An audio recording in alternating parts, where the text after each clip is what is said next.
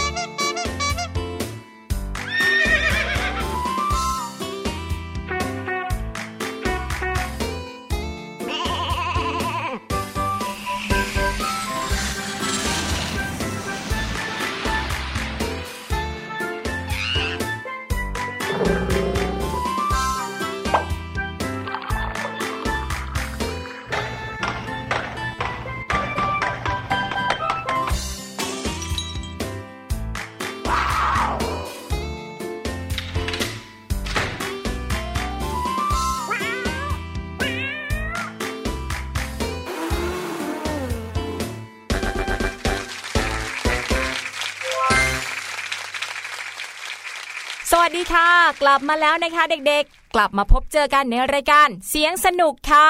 วันนี้นะพี่ดิมไม่ได้โดดเดี่ยวอีกต่อไป เพราะว่าพี่ดิมอยู่กับ พี่แฟร์ครับ เย้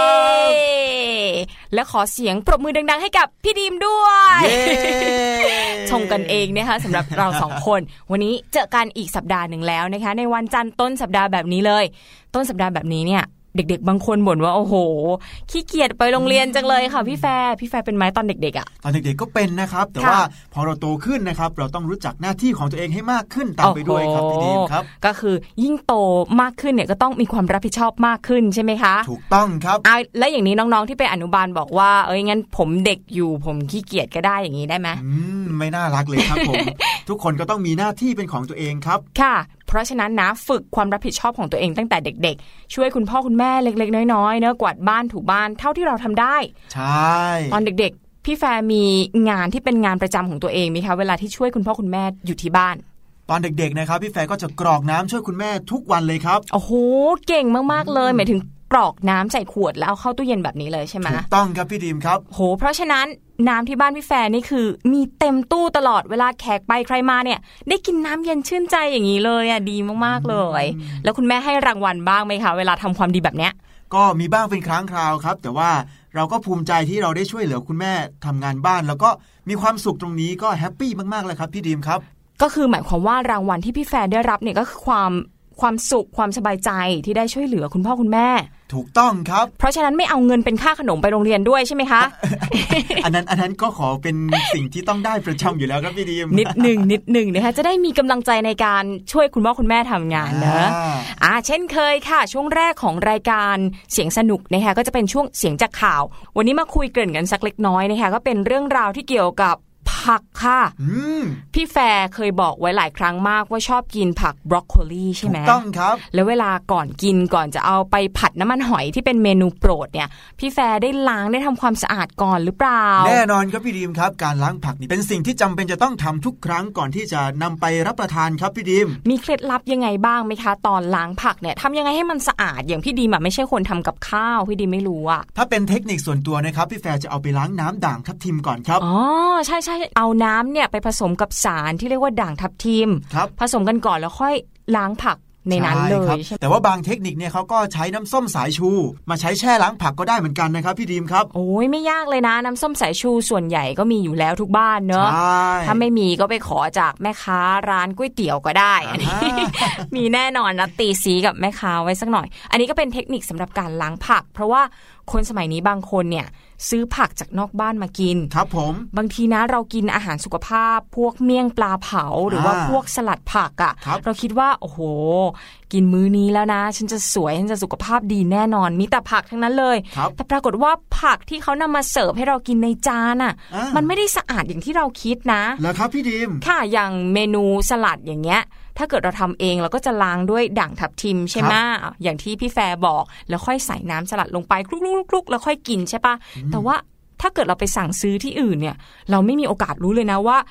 อาหารที่อยู่ตรงหน้าเราเนี่ย ผักที่อยู่ตรงหน้าเราเนี่ยเขาได้ล้างทำความสะอาดดีแล้วหรือยังอ่าใช่เลยครับพี่ดีมครับโอ้เราไม่รู้นะว่าผักที่เขานำมาให้เรารับประทานเนี่ยเขาล้างสะอาดจริงหรือเปล่า ใช่แล้วทีนี้มันไม่ใช่แค่ความสกรปรกที่ติดมากับผักนะ เวลาเข้าปากเราเนี่ยมันมีทั้ง เชื้อโรคที่ทำให้ร่างกายของเราเนี่ยโอ้โห ไม่แข็งแรงบึกบึนเหมือนเดิมแล้วด้วยนะคะ อย่างข่าวในช่วงแรกที่เราจะเล่าให้ฟังเนี่ยก็เป็นเรื่องของผู้หญิงคนหนึ่งที่ชอบกินผักเนี่ยแหละครับแล้วก็เจอปัญหาจากการกินผัก เพราะว่ามันมีเชื้อโรคเจือปนเข้ามานะคะ มีสัตว์บางชนิดเจือปนเข้ามาอืมแต่ว่าเดี๋ยวเราอุบน้องๆไว้ก่อนนะ ว่าเป็นสัตว์ชนิดไหน เออ จะตัวใหญ่มากไหมหน้าตาจะน่ากลัวแค่ไหน เดี๋ยวรอติดตามกันในช่วงเสียงจากข่าวค่ะ ครับ เก็บหัวใจใส่ไว้ในบ้านเรา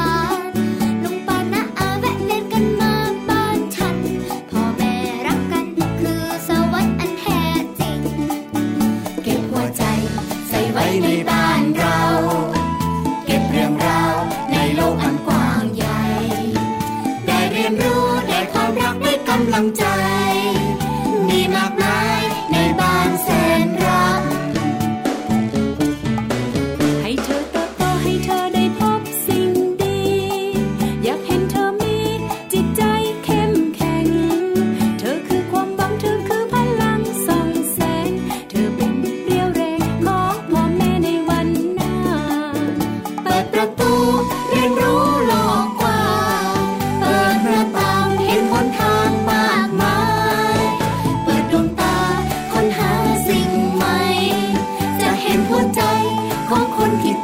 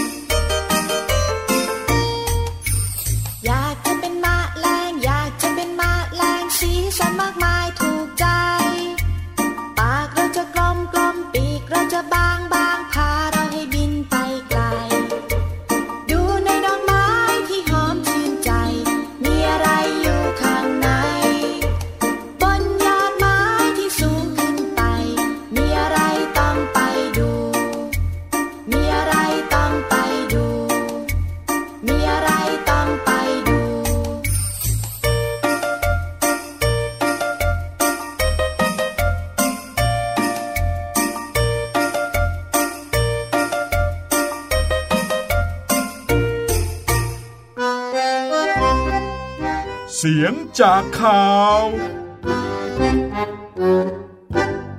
กลับมาเจอกันแล้วนะคะในช่วงเสียงจากข่าวค่ะ อย่างที่พี่แฟร์กับพี่ดีมเกริ่นเอาไว้เมื่อสักครู่นี้นะคะ วันนี้เนี่ยเรามีข่าวคราวที่ โอ้โห เด็กๆ ที่ชอบกินผักเนี่ยต้องตั้งใจฟังให้ดีเลยนะครับแต่ว่าไม่ใช่ว่าน้องๆ ที่ไม่กินผักจะไม่ฟังพี่ๆ นะ ต้องอยู่ฟังกันต่อให้จบใช่ไหมคะพี่แฟร์คะ ถูกต้องครับพี่ดีม มาเริ่มกันเลยดีกว่าค่ะ ข่าววันนี้นะคะเป็นเรื่องเกี่ยวกับผู้หญิงคนหนึ่งค่ะ เขากินผักดิบนะคะอย่างสบายใจเลย คือครับเป็นคนที่ชอบกินผักสดๆ อยู่แล้วนะคะ แต่ว่าบังเอิญเนี่ย พอกินเข้าไปแล้วเนี่ยร่างกายเกิดสิ่งผิดปกติตามมาค่ะ ยังไงครับพี่ดิมคือเขาไปเจอกับเม็ดคล้ายๆ กับสิวนะคะอืมแต่ว่าไม่ได้เกิดขึ้นบนหน้าหรือว่าตามร่างกายเหมือนอย่างที่น้องๆบางคนเป็น หรือว่าเพื่อนของน้องๆบางคนเป็นนะคะ สิวเนี่ยดันไปเกิดอยู่ในลิ้นค่ะเอออยู่บริเวณข้างลิ้นด้านซ้ายอะค่ะ ตรงลิ้นเลยเหรอครับพี่ดิมอยู่ในปากอย่างนี้เลยอะพี่แฟร์โอ้ยตอนแรกเนี่ยเขาก็ยังไม่ทันสังเกตอะไรนะคะ ก็รู้สึกว่าอืมมันเจ็บๆนิดนึงนะพอส่องกระจกดูต้องส่องกระจกดูเองไงครับไปให้คนอื่นดูก็ไม่ได้ ก็เห็นเป็นเหมือนกับหัวสิวขาวๆนะคะอยู่บริเวณข้างลิ้นด้านซ้ายค่ะ ทีนี้ก็ไปบอกเพื่อนเนี่ยก็คงแบบเจ็บปากแล้วไงอ่าฮะเอ้ยเธอเธอเราเรารู้สึกปวดลิ้นจังเลย อันนี้ อันนี้ปวดลิ้นหรือแก่ก็ไม่รู้นะ เพื่อนเนี่ยก็เลยแนะนำว่า ไปหาหมอเธอเธอให้หมอเนี่ยเจาะออกดีกว่าครับ แต่ว่าผู้หญิงคนนี้ค่ะ ความจริงแล้วเป็นคนกลัวเข็มมากๆเลยนะ เธอก็เลย อืมไม่เอาดีกว่า เอาไว้ก่อนแล้วกัน ลองกินยาดูก่อนดีกว่าเผื่อว่าอาการจะดีขึ้นนะครับลึกๆเนี่ยก็คือไม่อยากจะไปหาคุณหมอ เพราะว่ากลัวเข็มนั่นเองค่ะอืม หลังจากที่กินยาอยู่หลายวันนะครับพี่ดีมครับ เม็ดมันก็ยังไม่ยุบลงไปครับพี่ดีมครับ ประกอบกับผู้หญิงคนนี้นี่มีธุระต้องไปโรงพยาบาลจึงถือโอกาสที่จะไปหาหมอด้วยกันทันทีเลยครับอืมหลังจากที่รูปรูปคลำคลำส่องส่องก็บอกว่า หลังจากที่คุณหมอรูปรูปคลำคลำส่องส่องดูก็บอกว่ามันแปลกมากเลยครับ ผมไม่เคยเจอเคสแบบนี้ เพราะว่าปกติถ้ามันติดเชื้ออักเสบ มันจะต้องเจ็บอ๋อจริงด้วยเหมือนสิวใช่ไหมคะพี่แฟร์ถ้าเกิดว่ามัน เกิดการอักเสบเนี่ย มันก็จะต้องมีหัวขาวๆโผล่ขึ้นมา แล้วก็มันก็จะต้องแตกเองใช่โดยธรรมชาติของมันแล้วค่อย ๆ แห้งลงไป แต่ว่าปรากฏว่าเจ้าเม็ดที่อยู่ในปากของผู้หญิงคนนี้เนี่ยมันไม่ได้แตกใช่ไหมคะ ถูกต้องครับ คุณหมอทำยังไงรู้ไหมคะพี่แฟร์ยังไงครับพี่ดีมคุณหมอเนี่ยลองเอา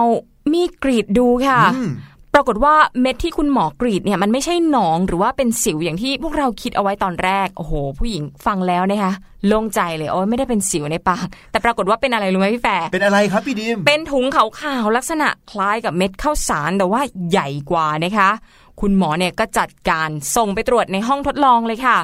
ผ่านไปเจ็ดวันได้คำตอบค่ะ ปรากฏว่าถุงที่พาออกมาจากปากเนี่ย คือซีดค่ะ ไม่ใช่ซีดธรรมดาด้วยนะ เป็นซีดที่ข้างในเนี่ย มีตัวอ่อนของพยาธิตืดหมูอยู่ด้วย โอ้โห ผู้หญิงคนนี้นะคะได้ฟังเนี่ยตกใจเลยแล้วก็ครับค้านคุณหมอในใจเลยนะคะ ผู้หญิงคนนี้เขาบอกว่า เอ๊ะ มันจะเป็นไปได้ยังไงคะคุณหมอที่หนูเนี่ยจะมีตัวอ่อนของพยาธิตืดหมูอยู่ในปาก เพราะอะไรรู้ไหมเพราะว่าหนูเนี่ยไม่กินเนื้อดิบอืม ไม่กินเนื้อดิบแล้วพยาธิที่มันอยู่ในเนื้อเนี่ยมันจะเข้ามาได้ยังไง เธอก็ตั้งข้อสงสัยแบบนี้นะคะ แต่หลังจากนั้นเนี่ยคุณหมอก็ไม่รอช้าค่ะ พอเห็นว่าเม็ดแรกที่กรีดออกมาเนี่ยเป็นซีสที่ข้างในมีตัวอ่อนของพยาธิตืดหมูนะคะ คุณหมอก็จัดการผ่าตัดเอาเม็ดนั้นเนี่ยออกมาทั้งก้อนเลยเฮ้ยคือตอนแรกเนี่ยออกมานิดเดียวนะครัคะบแต่ว่าหลังจากนั้นพอคุณหมอเช็คเรียบร้อยแล้วว่า โอ้โห ถ้าอยู่ในปากต่อไปเนี่ยไม่ดีแน่คุณหมอก็เลยจัดการพาเอาออกมาเลยทั้งเม็ด เป็นก้อนๆออกมาเลยค่ะพี่แฟร์ครับพี่ดิมหลังจากที่ผ่าก้อนนั้นออกมาทั้งก้อนเลยนะครับค่ะณหมอก็สันนิษฐานนะครับว่า อาจจะมาจากการที่ผู้หญิงคนนี้กินผักดิบ อืมใช่ใช่เพราะเธอบอกว่าเธอไม่กินเนื้อดิบถูเนาะกต้องครับ ซึ่งผู้หญิงคนนี้เขาก็เป็นคนที่ทานผักดิบเยอะอยู่แล้วครับผม ทั้งผักดิบจากร้านปลาเผา ผักแกล้มส้มตำผักที่มากับแหนมเนืองนะครับ นอกจากนี้ก็ได้ไปสแกนสมองดูด้วยโอ้โหซึ่งในวันที่ตรวจพบเนี่ยก็ยังพบว่าทุกอย่างปกติดีก็โอ้โหโล่งใจไปหน่อย โชคดีมากๆเลย เพราะว่าเราเคยอ่านข่าวเจอ พวกพยาธิเนี่ยมันขึ้นไปถึงสมองได้เลยใช่ไหมคะพี่แฟร์ถูกต้องครับพี่ดิมค่ะ สุดท้ายนะคะผู้หญิงคนนี้เนี่ยก็ฝากบอกทุกคนที่ชอบกินผักสดๆด้วยค่ะ เธอบอกว่าขอฝากเพื่อนๆสายคลีนทั้งหลายสายคลีนก็คือเน้นกินผัก ถูกต้องครับว่าเวลาที่จะกินอะไรเนี่ยเลือกร้านดีๆ ยังไม่พอนะคะ ให้ลองสังเกตความสะอาดของผักดิบทั้งหลายที่กำลังจะเอาเข้าปากด้วยอ่าไม่ว่าจะเป็นผักกาดหอม ผักกาดขาว แครอทหรือว่าผักที่เป็นต้นเตี้ยปลูกเรียดินครับถ้าเป็นไปได้เนี่ยล้างให้สะอาดทีละใบด้วยมือตัวเองหรือว่าต้มมันจะดีกว่านะคะอ่าคือทำเองน่าจะดีกว่า แต่ว่าหลายคนน่ะก็คงไม่สะดวกที่จะมาล้างผักทีละใบอะนะคะ ก็เลือกกินผักสุกก็น่าจะเป็นวิธีแก้ปัญหาที่ดีอีกอย่างหนึ่งนะคะพี่แฟร์ และนี่ก็เป็นข่าวที่เกี่ยวกับอันตรายที่แฝงมากับผักสดหรือว่าผักดิบนะคะเวลาจะกินเนี่ยก็ต้องระมัดระวังกันให้ดี ทีนี้ในแค่ตลอดทั้งข่าวเนี่ยเราพูดถึงสัตว์ชนิดหนึ่งอ่ามีไม่เยอะนะคะที่ปรากฏในข่าวเนี่ยมีตัวเดียวเลยให้เป็นพระเอกในงานนี้เลย นั่นก็คือพยาธินั่นเองค่ะพี่แฟร์ครับพยาธิเนี่ยน้องๆหลายคนอาจจะเห็นภาพจากตามหนังสือวิทยาศาสตร์ หรือว่าตามอินเทอร์เน็ต แต่ว่ายังไม่เข้าใจว่าเอ๊ะจริง ๆ แล้วเนี่ยพยาธิเนี่ยมันคืออะไรอะคะพี่แฟร์ พี่ดีมครับน้องๆครับพยาธิคือชื่อของสิ่งที่มีชีวิตที่อาศัยอยู่ในร่างกายของมนุษย์และก็สัตว์นะครับคอยแย่งอาหาร หรือว่าดูดเลือดแล้วก็มักจะทำให้เกิดอันตรายต่อคน หรือสัตว์ตามอวัยวะต่างๆ ของร่างกายครับที่มันอาศัยอยู่พยาธิเนี่ยมีมากมายหลายชนิดที่แตกต่างกันเลยครับ นอกจากนี้นะครับพี่ดีมเรายังสามารถพบระยะต่างๆ ของพยาธิเนี่ยปะปนอยู่ในธรรมชาติที่เหมาะสม ต่อการเจริญเติบโตของมันเช่น อยู่ในดินโอ้อยู่ในพื้นหญ้า ในน้ำในเนื้อสัตว์ต่างๆ ทั้งสัตว์บก สัตว์น้ำสัตว์ครึ่งบก สัตว์ครึ่งน้ำเช่น กบอ๋อนี่หรือว่าแม้กระทั่งอยู่ในพืชผักต่างๆอยู่ในน้ำดื่มโอ้โหแล้วก็ในแมลงพาหนะที่นำโรคทั้งหลายชนิดนะครับ แต่ว่า ฟังอย่างนี้แล้วเราจะรู้สึกว่าพยาธิเนี่ยก็คงจะมีแต่โทษทั้งนั้นเลยใช่ไหมครับพี่ดีมครับเท่าที่ฟังมานี้ไม่เห็นประโยชน์ของพยาธิเลยนะคะพี่แฟร์อ่าแต่พี่ดีมรู้ไหมครับว่าที่จริงแล้วในร่างกายของเราทุกคนเนี่ยล้วนแต่มีพยาธิในตัวของเราทั้งสิ้นเลยครับฮะนี่เราเลี้ยงพยาธิอยู่ในร่างกาย โดยที่เราไม่รู้ตัวอย่างนั้นเหรอคะพี่แฟร์ถูกต้องครับ เพราะว่าโอ้พยาธิบางตัวเนี่ยอยู่ในร่างกายของเราแล้วก็สร้างประโยชน์ให้กับเราได้ด้วยครับ ประโยชน์ของพยาธิในร่างกายของเราเนี่ยมันคืออะไรบ้างอะคะพี่แฟร์อย่างเช่น ในร่างกายของเรานะครับอยู่ในลำไส้ก็จะมีพยาธิชนิดหนึ่งที่ช่วยทำให้ร่างกายของเราเนี่ยย่อยอาหารได้ง่ายมากขึ้นครับพี่ดีมครับอ๋อช่วยในการย่อยของเราทำหน้าที่เหมือนกับลำไส้อย่างนั้นใช่ไหมคะถูกต้องครับอ๋อก็คือเป็นผู้ช่วยของลำไส้อีกทีนึงอ่าอืม เอะพี่แฟร์แล้วอย่างเงี้ยพยาธิเนี่ยมันเข้าสู่ร่างกายของเราได้ยังไงล่ะคะโอ้โห ถ้าจะพูดถึงว่าพยาธิเนี่ยเข้าสู่ร่างกายของเราได้ยังไงเนี่ยก็คงโอ้โหหลากหลากหลายทางมากเลยครับพี่ดีมไม่ว่าจะเป็นทางปาก เช่นพยาธิไส้เดือนอืมพยาธิไส้เดือนกับไส้เดือนเนี่ยไม่เหมือนกันนะครับโอ้พี่นั่ดีนมสิครัถ้าบเกิดไส้เดือนเนี่ยตัวมันใหญ่มากเลยถ้าเกิดถูกต้องครับเข้าไปทางปากเนี่ยแปลว่าเราต้องกินพยาธิที่ตัวเท่าไส้เดือนอย่างนี้หรือเปล่าคนละชนิดกันเลยครับอ๋ออ่าพยาธิแส้ม้าพยาธิตัวเตือนชนิดต่างๆครับ พยาธิใบไม้ในตับ และก็พยาธิใบไม้ลำไส้บางชนิดนะครับพยาธิตัวจี๊ดอืมพยาธิใบไม้ปอดพยาธิหอยโข่งครับ ชื่อของพยาธิเนี่ยก็จะตั้งชื่อตามสัตว์ที่คล้ายคลึงกับตัวพยาธิตัวนั้นๆครับอ๋อตกใจหมดเลยนึกว่าพยาธิหอยโข่งก็ตัวเท่าหอยโข่งเนี่ยแล้วก็มีอีกทางหนึ่งที่พยาธิสามารถเข้าสู่ร่างกายของเราด้วยนอกเหนือจากทางปากก็คือ ทางผิวหนังค่ะ ซึ่งพยาธิที่สามารถเข้าสู่ร่างกายของเราได้ทางผิวหนังเนี่ยก็คือ พยาธิปากคอออืมพยาธิเส้นได้ อันนี้ตัวเท่าเส้นได้แน่ๆเลยครับแล้วก็ที่เข้าทางสายรกในคันก็มีนะอย่างเช่น พยาธิตัวจี๊ดค่ะอืมสายรกก็คือเส้นเลือดที่เชื่อมระหว่างคุณแม่กับลูกที่อยู่ในท้องของคุณแม่นั่นเองใช่ไหมครับพี่ดีมครับ ใช่แล้วแหละค่ะ สายรกเนี่ยไม่ใช่สายไฟที่พันไปพันมาในบ้านนะคะอ่าทีนี้นะคะน้องๆ เรามาดูวิธีการที่จะสังเกตว่าเอะตอนนี้ในร่างกายของเราเนี่ยมีพยาธิอาศัยอยู่บ้างหรือเปล่านะคะวิธีสังเกตเนี่ยก็มีง่าย ๆค่ะ อย่างเช่น ถ้าเราเริ่มหิวบ่อยผิดปกติครับทานอาหารมากแต่ว่าน้ำหนักลด ท้องอืด ท้องเฟ้อ ท้องเสีย เจ็บและบวมตามผิวหนัง เจ็บแน่นหน้าอก ไอเป็นเลือด แพ้แล้วก็มีผื่นคันหรือว่าเป็นแนวแดงๆบนผิวหนัง มีตุ่มนูนจำนวนมาก เป็นไข้ ปวดเมื่อยตามร่างกาย ปวดหัวตาพร่ามัว เหล่านี้นะคะ รีบบอกให้คุณพ่อคุณแม่พาไปให้คุณหมอตรวจที่โรงพยาบาลได้เลย คุณหมอเนี่ยก็จะเอาอุจจาระหรือว่าเสมหะของเราเนี่ยไปตรวจอย่างละเอียดอีกครั้งหนึ่งค่ะครับ แต่บางคนเนี่ยพี่แฟร์เขาบอกว่าโอ้โหเขาเนี่ยไม่กลัวหรอกมีพยาธิอยู่ในตัวนะ ได้ทำอ่าบุญเลี้ยงน้องพยาธิไปในตัวด้วยกินอาหารแล้วก็แบ่งกันนะ ความจริงไม่ใช่นะคะการที่มีพยาธิอยู่ในร่างกายเนี่ย เป็นเรื่อง ที่มีอันตรายอยู่เหมือนกัน อยู่ครับเยอะเลยแหละอ่าซึ่งอันตรายที่ว่าเนี่ยมีอะไรบ้างคะพี่แฟร์ครับผมพี่ดีมอย่างที่พี่แฟร์บอกไปนะครับว่าในร่างกายของเราเนี่ยมีพยาธิอยู่แล้ว แต่ถ้ามันมีมากเกินไป ก็จะสามารถทำอันตรายต่อสุขภาพได้เช่นเดียวกันครับ อย่างเช่น ไปแย่งอาหารของเรา ทำให้ร่างกายเนี่ยสุดโทรมมีอาการแพ้ต่อสารที่ขับออกมาจากตัวพยาธิก็คือพยาธิเป็นสิ่งมีชีวิตถูกต้องไหมครับ ใช่ค่ะก็ต้องมีการกิน แล้วก็มีการอ๋อถ่ายออกมา ซึ่งการถ่ายของพยาธิเนี่ยก็จะทำให้เกิดพิษ แล้วก็ทำลายสุขภาพของเราด้วยนะครับ นอกจากจะทำลายสุขภาพกายของเราแล้ว ยังทำลายสุขภาพจิต บางคนที่กลายเป็นอัมพาตและอาจจะถึงแก่ชีวิตได้เลยนะครับ โอ้โห นี่ก็เป็นอันตรายที่เกิดจากพยาธินะคะ เพราะฉะนั้นวิธีป้องกันเบื้องต้นเนี่ยก็ระมัดระวังอาหารที่จะเข้าปาก หรือว่า อย่างพี่ดีมตอนเด็ก ๆ คุณแม่จะสอนบ่อยมากๆเลย เวลาเดินออกจากบ้านไปตามพื้นดิน หรือว่าในสวนต้องใส่รองเท้าแตะทุกครั้งนะอ่าเพราะว่าพยาธิก็สามารถชอนชัยเข้าไปในผิวหนังเราได้โดยที่เราไม่รู้ตัวนะคะถูกต้องครับพี่ดีมเอ่าเลยค่ะ และนี่ก็เป็นเรื่องราวความรู้ดีๆนะวันนี้น้องๆได้รู้จักสัตว์เพิ่มอีกหนึ่งชนิดนะอ่าอาจจะไม่อยากทำความรู้จักสักเท่าไหร่ แต่ก็ถือว่าเป็นเรื่องใกล้ตัวของเด็ก ๆ มาก ๆเลยนะคะ เรื่องของพยาธิค่ะ เดี๋ยวเราจะพักฟังเพลงกันครู่เดียวนะคะ และเดี๋ยวช่วงหน้าเนี่ยกลับมาพบกันในช่วงสนุกคิสค่ะ ครับ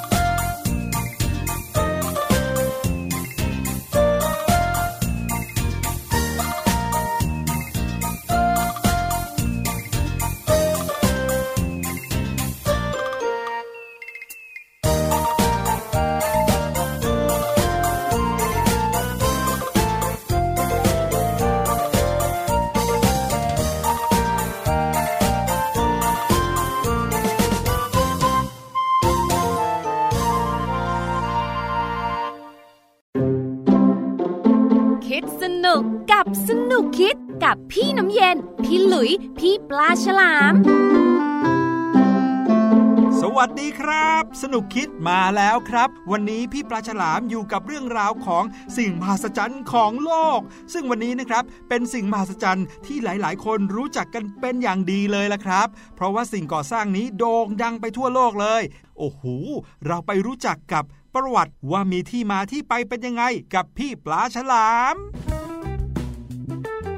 วันนี้ถึงคราวที่เราจะไปรู้จักกับ 7 สิ่งมหัศจรรย์ของโลกในยุคกลางกันบ้างแล้วครับ สิ่งมหัศจรรย์ยุคกลางของโลกเราเนี่ยครับ ก็จะมีอายุตั้งแต่คริสตศตวรรษที่ 5 ถึงคริสตศตวรรษที่ 16 ครับ สิ่งมหัศจรรย์ของโลกในยุคกลางนี้นะครับล้วนแต่ยังคงอยู่ และมีหลักฐานให้เราศึกษากันอยู่ในปัจจุบันนี้ครับ ทั้ง 7 สิ่งมหัศจรรย์ของโลกยุคกลางมีอะไรกันบ้าง ไปติดตามกันเลยครับ 1. โคลอสเซียม สนามกีฬาแห่งกรุงโรมประเทศอิตาลีครับ 2. หลุมฝังศพแห่งอเล็กซานเดรีย 3. กำแพงเมืองจีน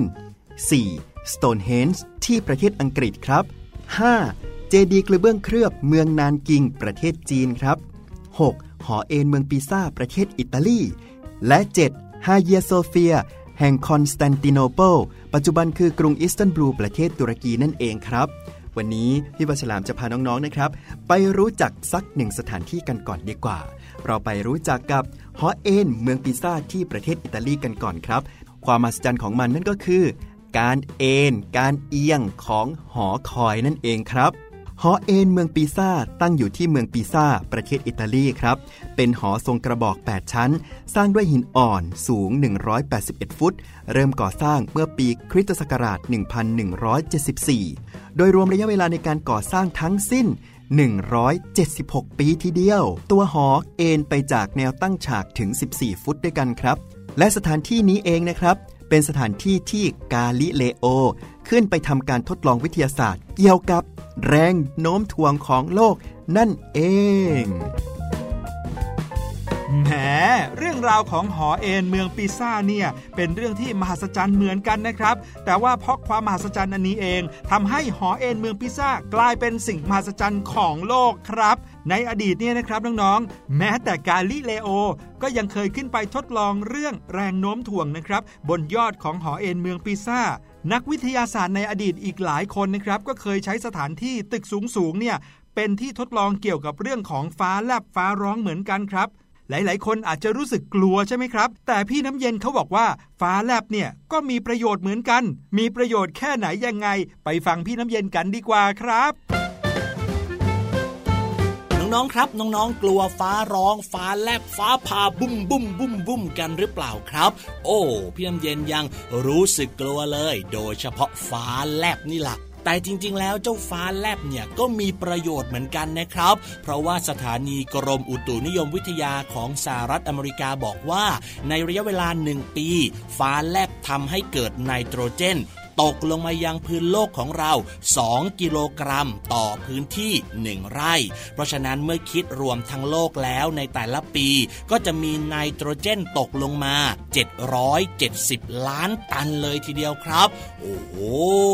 ในระหว่างที่เกิดฟ้าแลบ พลังงานบางส่วนจากฟ้าแลบ จะทำให้ไนโตรเจนทำปฏิกิริยากับออกซิเจน เกิดเป็นสารประกอบไนโตรเจน มอนอกไซด์ สารประกอบนี้จะตกลงมายังพื้นโลกของเรา และมีประโยชน์ต่อพืชผักผลไม้รวมถึงต้นไม้ต่างๆ เรียกว่าเป็นสารอาหารที่พืชผักผลไม้และต้นไม้ต้องการนั่นเองครับผม แต่เด็กๆและพี่น้ำเย็นไม่ต้องการเลย อ๋อ เรื่องราวก็เป็นอย่างนี้นี่เอง ขอบคุณพี่น้ำเย็นมากๆเลยนะครับ รวมไปถึงพี่ปลาฉลามด้วย พบกับเรื่องราวสนุกๆแบบมีสาระอย่างนี้ได้นะครับ วันนี้ลาไปก่อนแล้ว สวัสดีครับ คิดสนุกกับสนุกคิดกับพี่น้ำเย็น พี่หลุย พี่ปลาฉลาม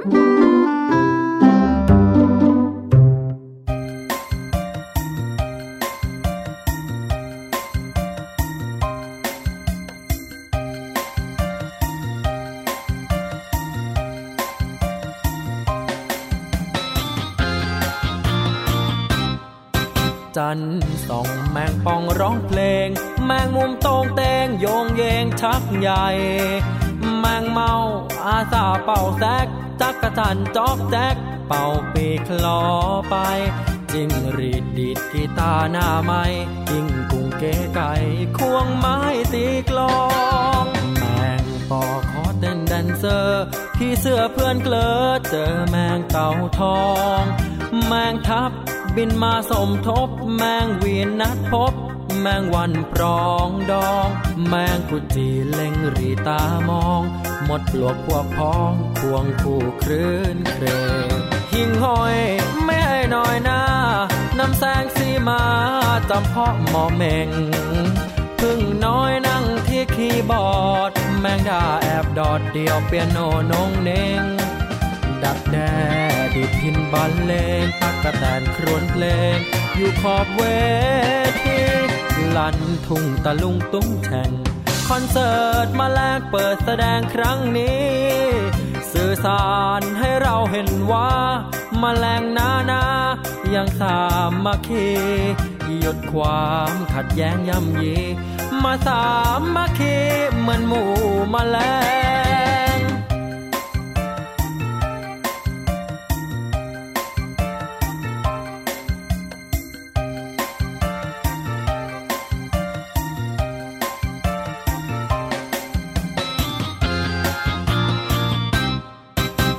ห้อย ไม่ให้น้อยหน้านำแสงสีมาจำเพาะหมอเมงพึ่งน้อยนั่งที่คีย์บอร์ด แมงดาแอบดอดเดียวเปียโนนงเนง ดักแด้ดีดพินบันเลงตักกะแตนครวนเพลง อยู่ขอบเวทีลันทุ่งตะลุงตุ้งแฉ่งคอนเสิร์ตมาแลกเปิดแสดงครั้งนี้ สื่อสารให้เราเห็นว่ามาแมลงนานายังสามัคคีหยุดความขัดแย้งย่ำยีมาสามัคคีเหมือนหมู่มาแมลงสบัดจินตนาการสนุกกับเสียงเสริมสร้างความรู้ในรายการ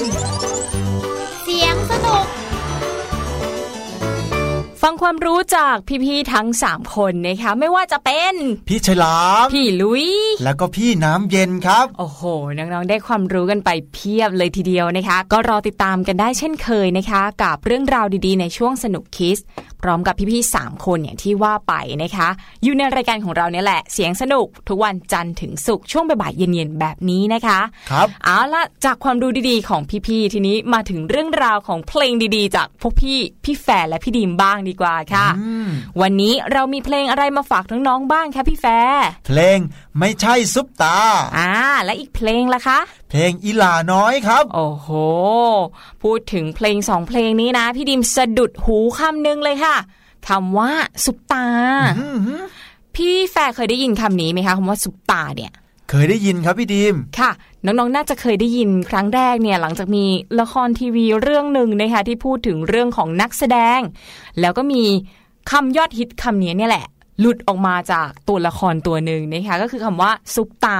หลังจากนั้นนะคำนี้กลายเป็นเหมือนกับ คำติดปากของวัยรุ่นทั่วประเทศเลยนะคะซุปตา ซึ่งก็ย่อมาจากซูเปอร์สตาร์นะคะอ่าแต่ว่าถ้าเกิดพูดถึงเรื่องราวของซุปตาที่อยู่ใกล้ตัวน้องๆเอาที่โรงเรียนดีกว่าค่ะพี่แฟร์ครับผมถามพี่แฟร์ดีกว่าถ้าเกิดว่าคิดถึงซุปตาในโรงเรียนเนี่ยพี่แฟร์จะนึกถึงใครบ้างอะคะอ่าถ้าเป็นตอนอยู่โรงเรียนใช่ไหมครับพี่ดีมค่ะ น่าจะนึกถึงประธานนักเรียน โอ้โหอ่านี่นี่คือซุปตาตัวจริงเลยนะ ทุกคนในโรงเรียนต้องรู้จัก ครับผม แล้วถ้าเป็นพี่ดีมล่ะครับ ถ้าเป็นซุปตาในโรงเรียน พี่ดีมจะนึกถึงใครเอ่ยอืม พี่ดีมเนี่ยจะนึก ถึงคนที่นำสวดมนต์ค่ะอ๋อก็จะอยู่ในกลุ่มเดียวกับประธานนักเรียนนะคะ ในกลุ่มเนี้ยก็จะมีประธานนักเรียน รองประธานนักเรียนเลขาครับผม แล้วก็จะมีกลุ่มผู้นำสวดมนต์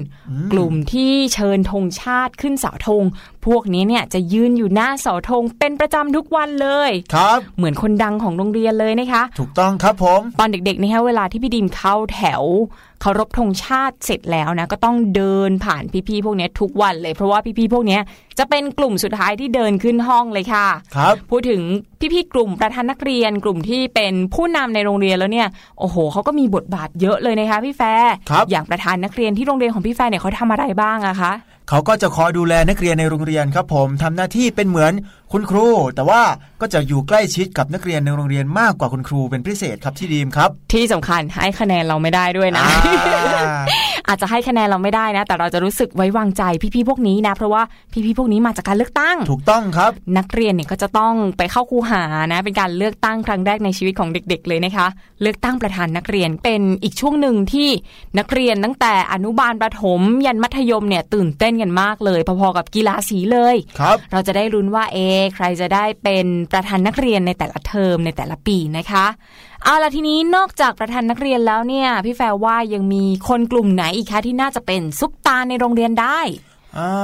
ถ้าเป็นซุปตาในโรงเรียนก็จะนึกถึงคุณครูครับ โอ้โห แน่นอน โดยเฉพาะคุณครูพละนะ เด็กๆ เนี่ยจะชอบคุณครูพละเป็นพิเศษ เพราะว่าคุณครูพละเนี่ยไม่ได้คอยจำจีจำชัยให้เราจดนู่นจดนี่เยอะแยะนะครับชอบพาเราไปกลางสนามเลยให้วิ่งกันอย่างสนุกสนานเลยอ่าของพี่ดีมเนี่ยนึกถึงคุณครูพละไปแล้ว แล้วพี่แฟร์ล่ะคะ คิดว่าคุณครูวิชาไหนที่เป็นอื้อหือซุปตาในใจพี่แฟร์เลย พี่แฟร์คิดว่าคุณครูสอนภาษาอังกฤษครับพี่ดีมครับ โอ้โห คุณครูสอนภาษาอังกฤษเนี่ยเท่น่าดูเลยนะคะอ่าคุณครูสอนภาษาอังกฤษก็จะสวยน่ารัก แล้วก็ใจดีครับพี่ดีมครับ ใช่แล้วแหละค่ะพี่ดีมชอบมาก ๆ ยิ่งตอนสอนร้องเพลงภาษาอังกฤษนะอ่าโอ้โห มันสนุกจังเลยรู้สึกรักคุณครูสอนวิชาภาษาอังกฤษมากเป็นพิเศษเลยนะคะเอาล่ะเราพูดถึงเรื่องของซุปตาในโรงเรียนมามากพอสมควรแล้ว ไปดูกันว่าเรื่องที่เราพูดถึงเนี่ยเกี่ยวข้องกับเพลงหรือเปล่านะคะเพลงไม่ใช่ซุปตา และเพลงอีหลาน้อยค่ะ ครับ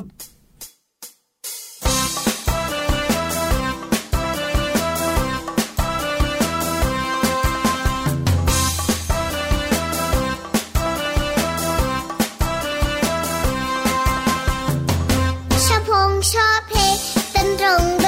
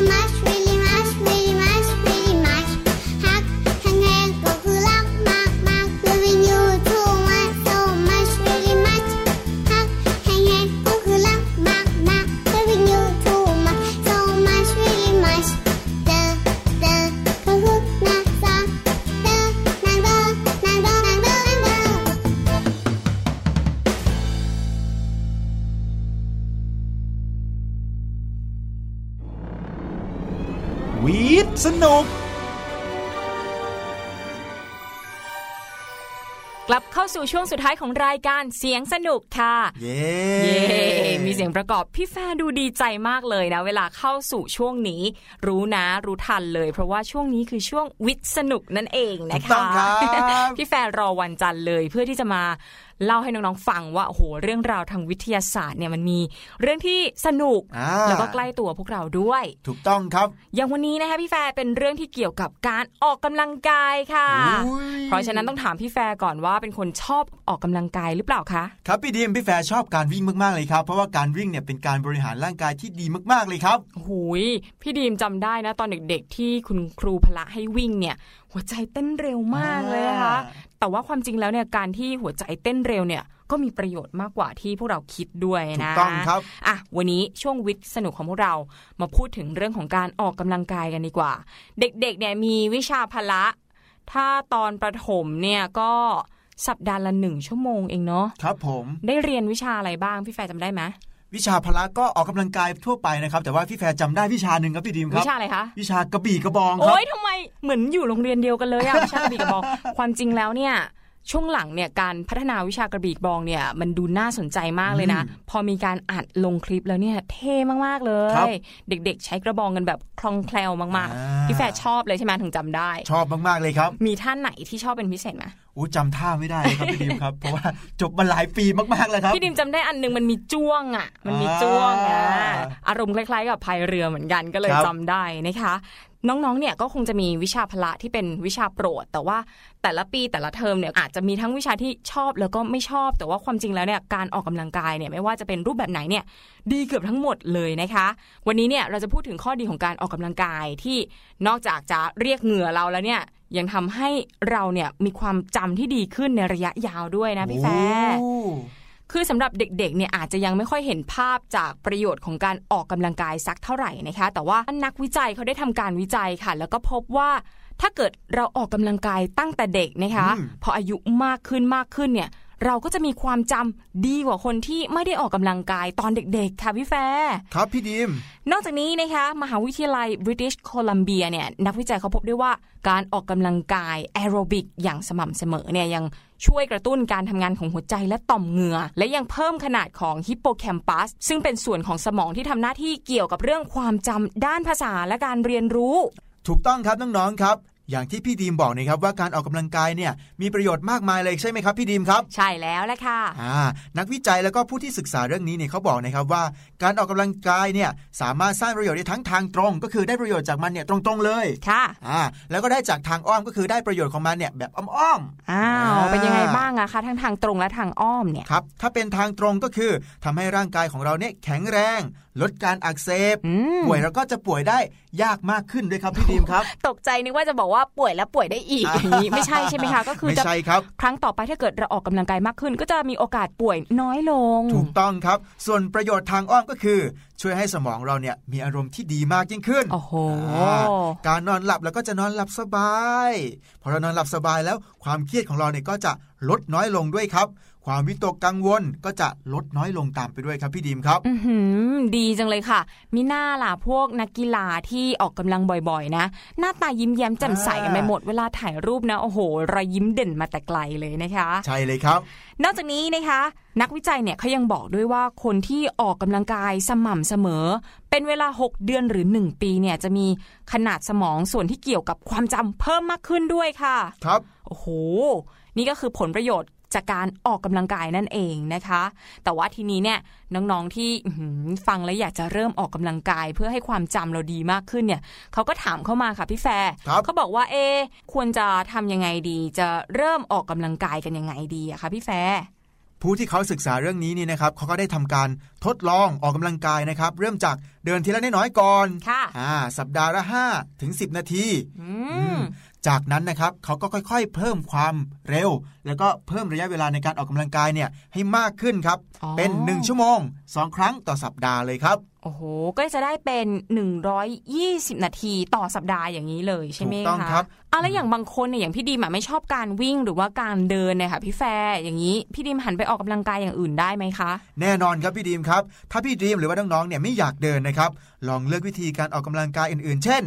การว่ายน้อืมำอ่าการเดินขึ้นลงบันไดอ่าการตีเทนนิส หรือว่าการเต้นนี่อย่าลืมนะครับว่าการทำงานบ้านเนี่ยช่วยคุณพ่อคุณแม่ก็รวมอยู่ด้วยเช่นเดียวกันครับ โอ้โห ไม่น่าเชื่อนะ อย่างเวลาเราเดินขึ้นลงอาคารเรียน1-2ถึงชั้น 2 ชั้นถึง 3 ชั้นเนี่ยก็ถือเป็นการออกกำลังกายได้ด้วยถูกที่ต้องสำคัญครับทำงานบ้านเนี่ยก็ถือเป็นการออกกำลังกายได้ด้วยนะอ่าอะทีนี้พี่ดีมีคำแนะนำต่ออีกหน่อยนะคะสำหรับน้องๆที่คิดว่าโอ้โห การออกกำลังกายมันไม่น่าสนุกเอาซะเลยนะทำคนเดียวบางทีก็เบื่อเบื่อๆมีคำแนะนำมาฝากค่ะ อย่างแรกเลยเนี่ยก็คือให้ ร่วมกันออกกำลังกายกับเพื่อนอ่าๆก็อาจจะเลือกการเล่นกีฬาที่เป็นกลุ่มครับอย่างฟุตบอลนี่เห็นภาพชัดมากเลยนะ เด็กผู้ชายก็จะจับกลุ่มรวมกัน แล้วก็เล่นกัน 2 ทีมนะคะครับส่วนเด็กผู้หญิงถ้าเล่นไม่เป็นก็ยืนเชียร์กระโดดรถเต้นอยู่ข้างๆสนามก็ได้นะคะ ส่วนอีกข้อหนึงเนี่ยก็ให้ลงบันทึกประจำวันนะคะว่าแต่ละวันเนี่ยเราได้ออกกำลังกายด้วยวิธีการใดบ้าง ใช้เวลามากน้อยแค่ไหนนะคะ แล้วก็จดจดจดจดทุกวันเลยนะ เอาสักสามวันต่อสัปดาห์ก็ได้ในช่วงแรก ๆนะคะ แล้วก็ค่อยๆเพิ่มเวลาในการออกกำลังกาย แล้วก็เพิ่มความหลากหลายในการออกกำลังกายให้มากขึ้นด้วยก็ได้นะคะครับนี่ก็เป็นข้อแนะนำเรื่องการออกกำลังกายของพี่แฟร์กับพี่ดีมา แนะนำให้น้องๆฟังในวันนี้นะ เพื่อที่ว่าในระยะยาวเนี่ยน้องๆจะได้มีความจำที่ดีขึ้นครับผมไม่กลายเป็นคนที่โอ้โหจำอะไรไม่ค่อยได้ เพื่อนถามว่ากินข้าวหรือยัง อื